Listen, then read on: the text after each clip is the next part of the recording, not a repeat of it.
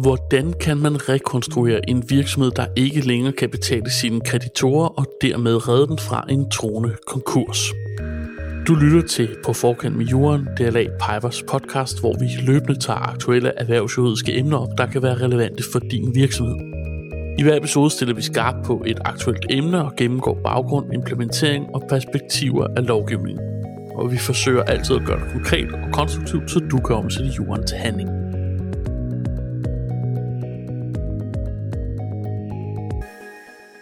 Desværre er der en gang imellem virksomheder, der bukker under og må gå konkurs. Men som et forsøg på en redning kan virksomheden lave en såkaldt rekonstruktion.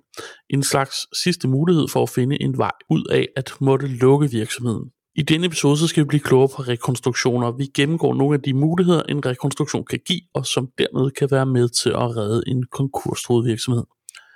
Dagens ekspert, det er dig, Trine Hasselbalk, advokat og partner i DLA Five. Velkommen til. Tak. Vil du ikke starte med at fortælle, øh, hvad er din rolle hos DLA Parma? Jeg sidder som partner i vores afdeling for rekonstruktion og har beskæftiget mig med rekonstruktion af virksomheder i lige knap 20 år. I øh, 2011 så blev det muligt for danske virksomheder at lave en såkaldt rekonstruktion, øh, som afløste de tidligere regler, der man havde omkring betalingsstansing og tvangsakkord. Hvad er baggrunden for de her regler?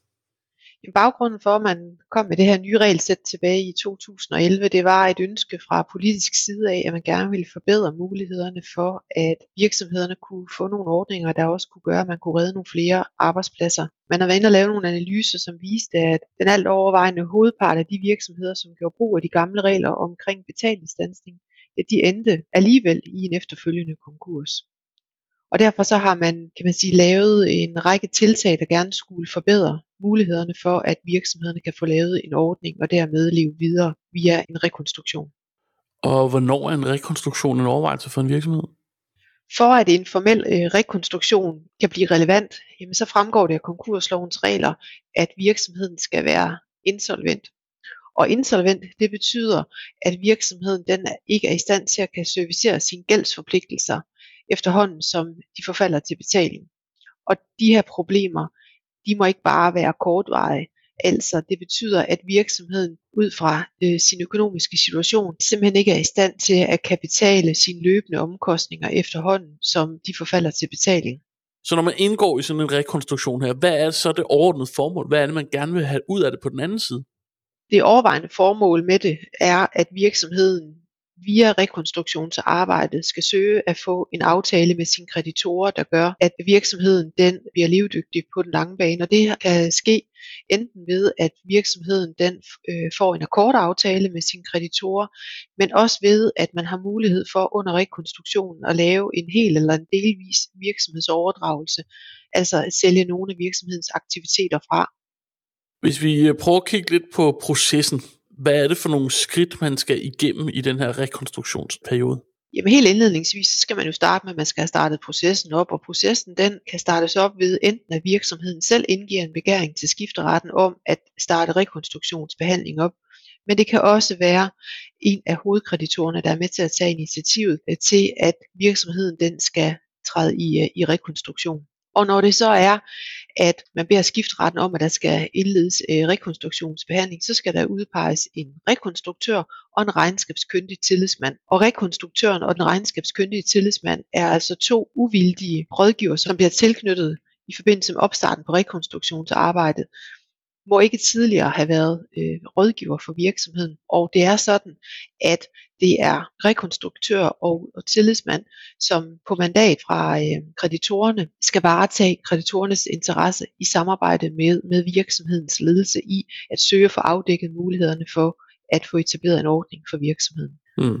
Og øh, som noget af det første arbejde, der skal udføres, det er, at der skal for det første skabes et overblik over virksomhedens forhold, og der skal udarbejdes en øh, rekonstruktionsplan. En plan, som beskriver og i overordnede termer, hvad er egentlig formålet med selve rekonstruktionen. Med henblik på, at man får orienteret og informeret kreditorerne, og der bliver afholdt et indledende møde i skifteretten til behandling af det her.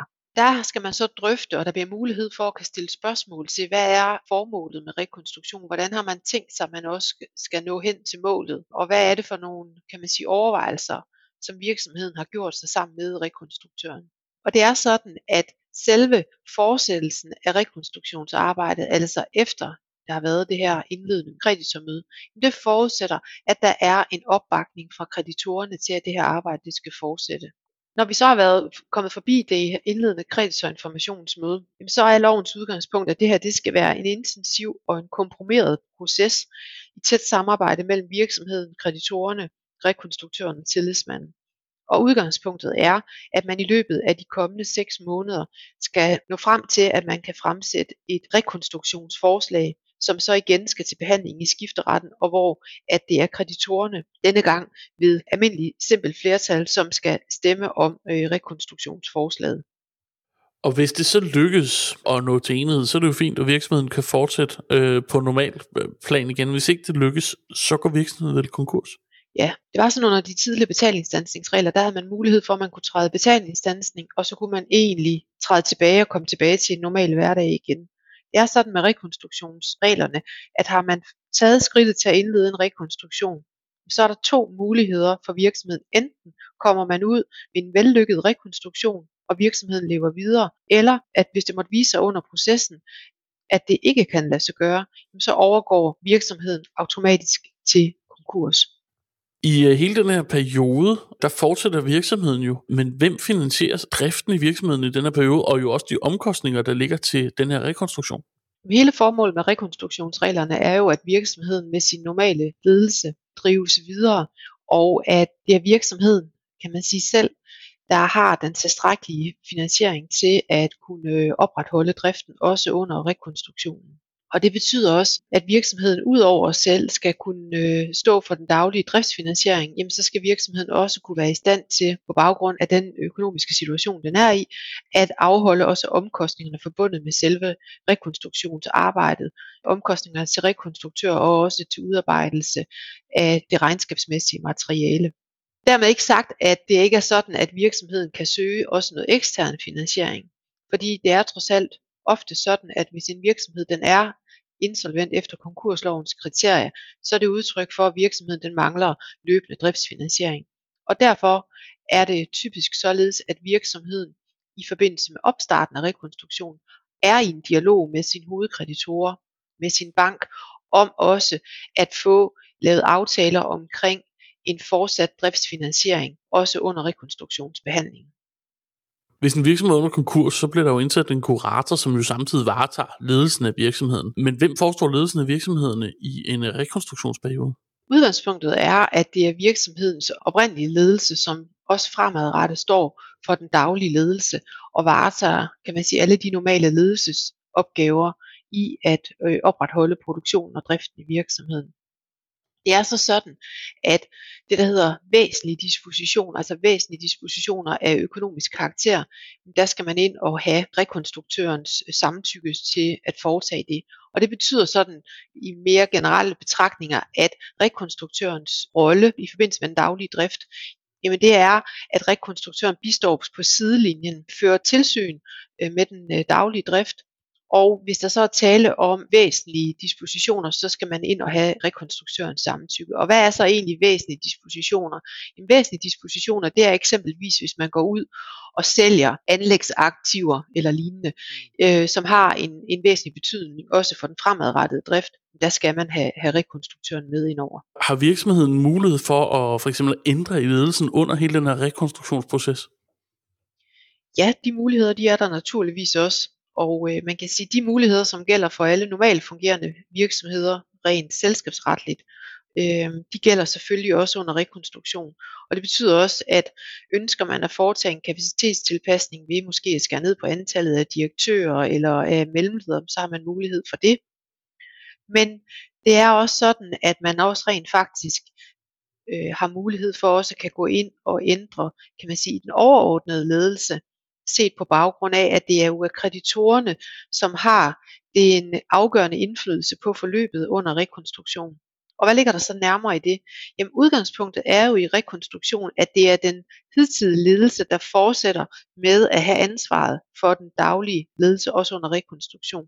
Men måtte der opstå, kan man sige, uenighed mellem ledelsen og kreditorerne, eller et mistillidsforhold, der gør, at øh, kreditorerne de ønsker, at der skal ske en, en ændring i ledelsesstrukturen, så har man igen fra politisk side i ønsket om at, at sikre mulighederne for øh, ordninger for virksomheden, uden at de skal gå i konkurs, jamen så har man givet mulighed for, at kreditorerne kan anmode skifteretten om, at det er rekonstruktøren, der så skal sættes ind som ny midlertidig ledelse for virksomheden under rekonstruktion. Og dermed kommer det til at ligne øh, meget den rolle, som man har som kurator.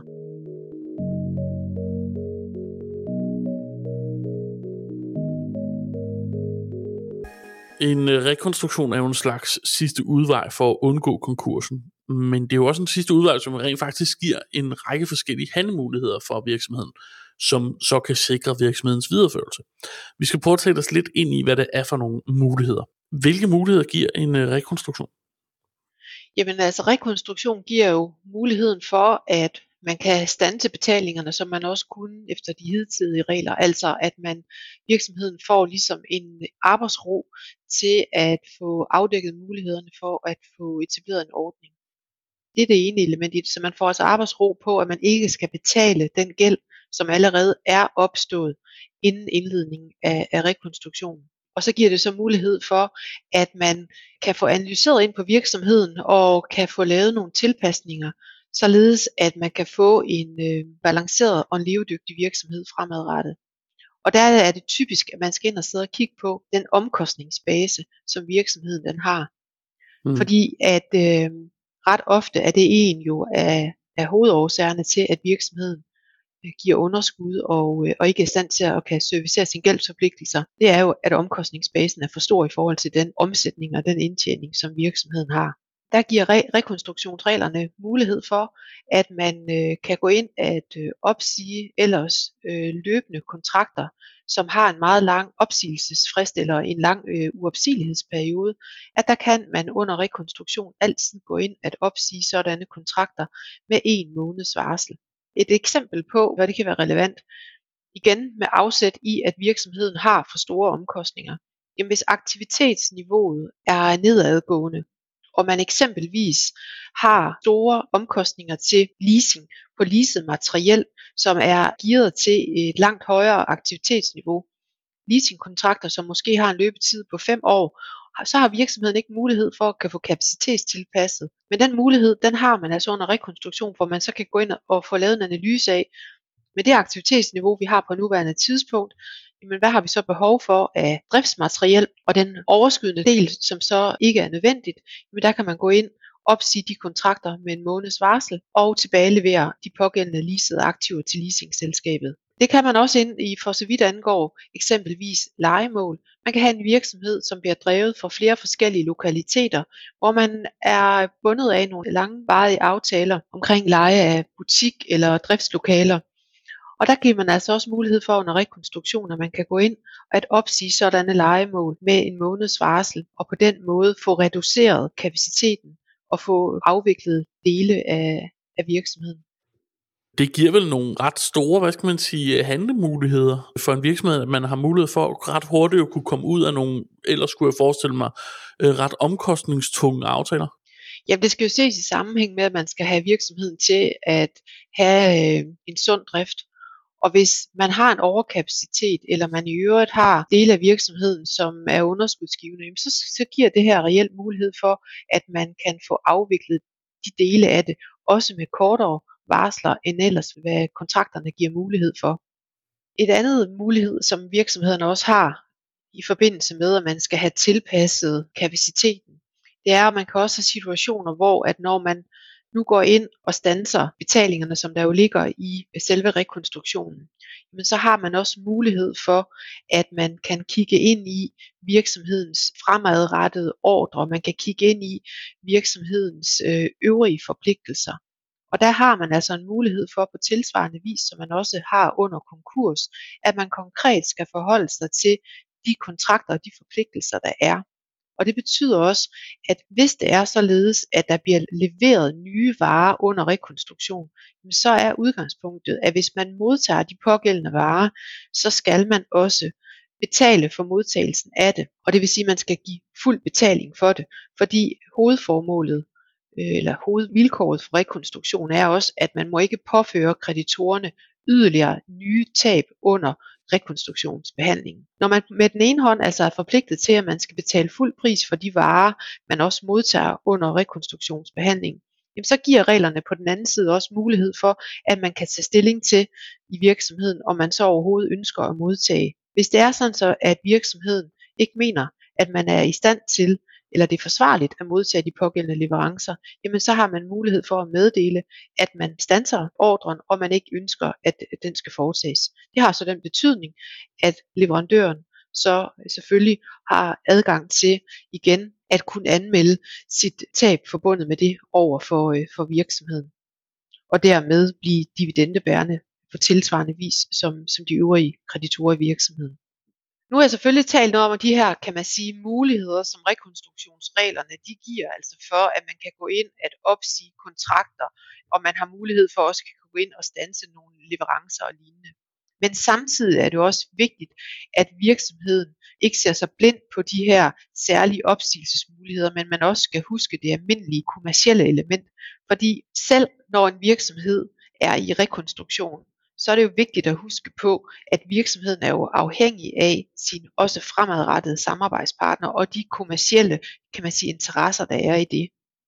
Og derfor er det vigtigt, at man får en rigtig god dialog med de her leverandører øh, i forhold til at få lavet nogle, kan man sige, nogle aftaler med dem, også i forhold til det fremadrettede samarbejde. For ellers så kan man jo risikere, at virksomheden kvæg det, at man skærer meget hårdt til med sin, øh, med sine aftaler med sin leverandør, at man kan risikere, at man jo mister nogle af de gode samarbejdsrelationer, som ellers ville være helt afgørende for, at virksomheden den kan fortsætte på den lange mm. bane. Ja, det er klart. Og så kan vi så sige, jamen det her med kontrakterne, som jo kan man sige har en meget, meget stor betydning for, at, at man kan holde sammen om en virksomhed, som er i en stor økonomisk krise. Jamen nu har vi kort været inde på, at man har mulighed for, altså at man kan gå ind og selektere ved, og man kan tilskære på nogle af de her aftaler og samarbejdsrelationer. På den anden side, så har vi også, at det er rigtig vigtigt, at virksomheden også i en krisesituation ligesom kan fastholde de aftaler, som er helt afgørende for virksomhedens øh, fremadrettede eksistens. Og der er det sådan, at det er ret gængs praksis i mange kommersielle kontrakter, at man har sat vilkår ind om, at øh, man ikke accepterer det, der hedder change of control, altså man ikke accepterer ændringer i ejerkredsen bag selskabet. Hvis det er tilfældet, så har modparten mulighed for at kan hæve aftalen og træde ud af den. Det er klart, hvis man skal lave en virksomhedsoverdragelse af en virksomhed i krise, så er det helt afgørende, at vi kan holde fast på de, kan man sige, helt øh, nødvendige kontrakter og samarbejdsrelationer, også i forbindelse med en sådan overdragelse. Og der har man lavet et tiltag under rekonstruktion, som gør, at man altså kan lave det, der hedder et tvunget debitskifte. Altså, at man i forbindelse med en virksomhedsoverdragelse under rekonstruktion, at der er man ikke forpligtet til, at man skal have de kontraktparternes utryggelige samtykke til denne her virksomhedsoverdragelse og ændring i kontraktsparten, der skal samarbejdspartnerne som udgangspunkt acceptere, at der sker denne her ændring, uden at de skal høres eller spørges. Hvad betyder det i praksis, at man har den her mulighed? Det betyder, at det forbedrer mulighederne for at gennemføre en virksomhedsoverdragelse, og det betyder også, at man ikke skal ud på forhånd og skal have et forhåndssamtykke til, at de vil acceptere, at der nu kommer denne her ændring i ejerkredsen. Men som udgangspunkt, så er det her også ofte noget, vi ser som som relativt uproblematisk, fordi at samarbejdspartnerne har jo også en interesse i, at deres gode kunde kommer over de her økonomiske problemer, og dermed har mulighed for også, at de kan have et fremadrettet samarbejde på den lange bane.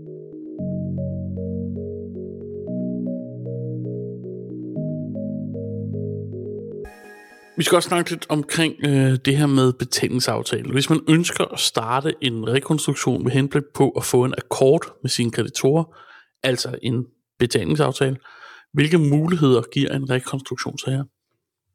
Der har man igen også ønsket, at mulighederne her skulle være bedre, end det var i henhold til de gamle regler omkring tvangsakkord. Det var sådan før i tiden, at der havde man nogle lovbestemte minimumskrav til en dividende for, at en virksomhed overhovedet var i stand til at kunne få en øh, tvangsakkord. De her minimumskrav, de er fuldstændig ophævet, og det betyder, at loven som udgangspunkt ikke stiller nogen krav om dividendens størrelse. Dermed ikke sagt, at man så kan få en tvangsakkord på 0%, fordi det der så ligger i Øh, rekonstruktionsreglerne om en akkord, men det er, at det er en forhandling mellem virksomheden og sine kreditorer, i at man skal forhandle hen til et niveau, som både virksomheden mener er realistisk, de kan opfylde, men også som kreditorerne finder er acceptabelt niveau. Og hvad det, skal kreditorerne så, kan man sige, spejle det op imod? Jamen så en del af det materiale, som den regnskabskyndige tillidsmand skal producere under rekonstruktionsprocessen, det er blandt andet, at man skal give kreditorerne information om, hvad er alternativet, altså hvordan ville kreditorerne være stillet, hvis det var således, at virksomheden indledte en konkursbehandling, og hvordan ville dividenden i så fald se ud for kreditorerne i en sådan situation. Det er en forhandling mellem virksomheden og sine kreditorer i at nå frem til et niveau, som alle parter mener er realistisk. Det her med, at en virksomhed skal betale en dividende til sine kreditorer, der er udgangspunktet jo, at på det tidspunkt, hvor at rekonstruktionsforslaget, akkordforslaget, det bliver vedtaget, der skal man være i stand til at betale øh, denne her dividende. Når virksomheden i forvejen er likviditetsmæssigt udfordret, så har man også mulighed for, ligesom man også kunne tidligere, at man kan lave afdragsvis betaling af denne her dividende til kreditorerne, således at virksomheden ikke skal ud at betale det hele upfront, men altså at man også kvæg den fremadrettede drift vil kunne lægge til side, således at man kan betale kreditorerne over nogle øh, terminer. Ligger der nogle krav i selve rekonstruktionsloven i forhold til betalingsfrister osv.? Nej, det er også igen ud til for individuel øh, forhandling mellem virksomheden og kreditorerne. Og så i sidste ende, så skal det stadfæstes af skifteretten. Og man kan sige, at loven har ikke øh, et maksimum for løbetiden, men man må sige, at det er også i særdeleshed i virksomhedens interesse, at en afdragsvis betaling, den skal også ligesom have en slutdato for, at man kan sige, at på det tidspunkt, så er virksomheden på den anden side af denne her, kan man sige, rekonstruktion, og så er den endeligt afsluttet og derfor så bør den også have, kan man sige, en ikke øh, alt for flereårig løbetid, fordi det vil kunne gøre, at virksomheden bliver ved med at være fastlåst i, i denne her rekonstruktion, og det er næppe hverken i virksomhedens eller i kreditorernes interesse. Ligger der øh, i loven nogle betragtninger i forhold til det her med, at virksomheden ikke er i stand til at overholde den her akkord, eller aftaler man det i akkorden? Der er sådan set to muligheder. Udgangspunktet er, at vi har med en ansvarlig ledelse, der nu får øh, via de her formelle rekonstruktionsregler en akkordaftale med sine kreditorer. Og så er det virksomhedens ledelse, der skal sørge for, at man opfylder den med de betalingsdatoer, der nu øh, måtte være aftalt med kreditorerne. Man har mulighed for, at man kan aftale også, at rekonstruktøren skal fortsætte med at føre tilsyn også i forbindelse med øh, rekonstruktionens opfyldelse i en periode efterfølgende. Men det er kun noget, jeg oplever ganske undtagelsesvis. Udgangspunktet er, at virksomheden selv sørger for øh, en opfyldelse af det. Og så er vi jo sådan, at intet i denne verden er jo stationær, og der sker hele tiden forandringer, og derfor så kan der jo også godt opstå en situation, der gør, at der kommer noget udefra, der gør, at virksomheden pludselig alligevel ikke er i stand til at kunne opfylde øh, en rekonstruktion. Og hvis rekonstruktionen den ikke kan opfyldes, jamen så må virksomheden på ny i dialog med sine kreditorer, og i sidste ende kan det også have en betydning, at så ender virksomheden i en konkursbehandling, hvis den ikke er i stand til at kunne opfylde øh, rekonstruktionsvilkårene. Alt det her, det kan jo lyde som en svær opgave, især hvis virksomheden er kommet for sent i gang. Hvor stor en udfordring er det for virksomheden at gå igennem den her proces?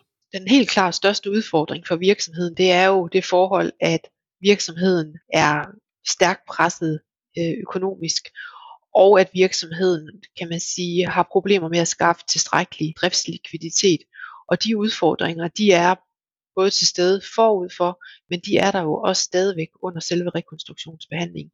Så den største udfordring, det er dels, at virksomhederne skal have indgået aftale om, hvordan de sikrer fremadrettet driftsfinansiering under rekonstruktionen, men også efter rekonstruktionen er, er endeligt overstået.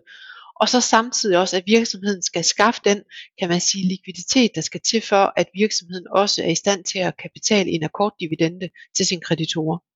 Tidsperspektivet er rigtig vigtigt, dels i, at virksomhederne de får startet undersøgelserne og behandlingerne så tidligt som muligt, eller sagt med andre ord, at hvis en virksomhed først er kommet så langt ud, at man kan sige, at kassen er tom, kassekreditten er trukket i max, leverandørkreditterne er trukket i max, jamen så kan det være næsten en uoverskuelig opgave, dels at skaffe fremadrettet driftsfinansiering, men også at skaffe en likviditet, således at man er i stand til at kan tilbyde kreditorerne en, øh, en dividende, altså uden at man skal ud og realisere hele virksomheden. Et andet perspektiv i en rekonstruktion, jamen det er også, at virksomheden og virksomhedens ledelse skal også være opmærksom på, at rekonstruktion den vil medføre nogle forandringer i forhold til den virksomhed, som de drev før de startede rekonstruktionen op.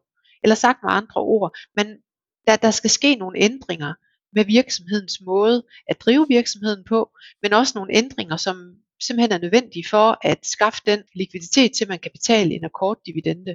Så der, der kommer nogle ændringer for virksomheden, som simpelthen er nødvendige for, at man er i stand til at få lavet sådan en akkordaftale.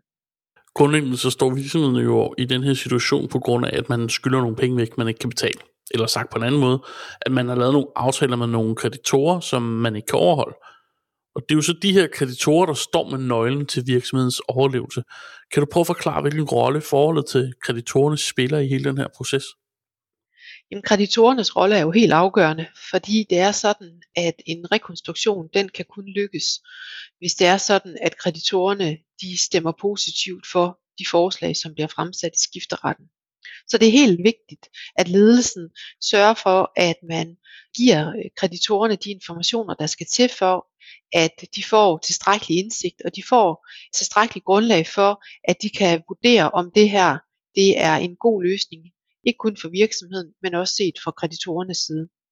Og hvis det så lykkes at lave en øh, rekonstruktion, og virksomheden kan fortsætte, øh, hvad gør man så så overvejelser for at undgå, at virksomheden står i en lignende situation om et eller tre år igen?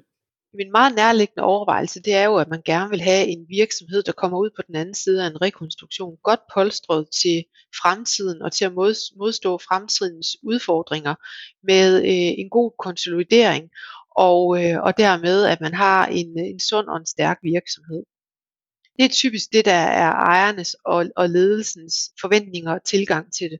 På den anden side, der har vi jo også kreditorerne, som også har et ønske om, at de skal have dækket så meget som muligt ind af deres tilgodehavner. Og det betyder også, at det er en forhandlingsbalance mellem på den ene side, at ejerne og ledelsen gerne vil have et så stærkt velkonsolideret virksomhed, men at kreditorerne ønsker at få så stor en del af deres tilgodehavende dækket ind. Og det betyder også i praksis, at man må have en forventning om, at virksomheden og den skal kunne være så, være så styrket, at den er i stand til, øh, ud fra alles overbevisning, kan leve videre, og kan, kan stå på egne ben igen.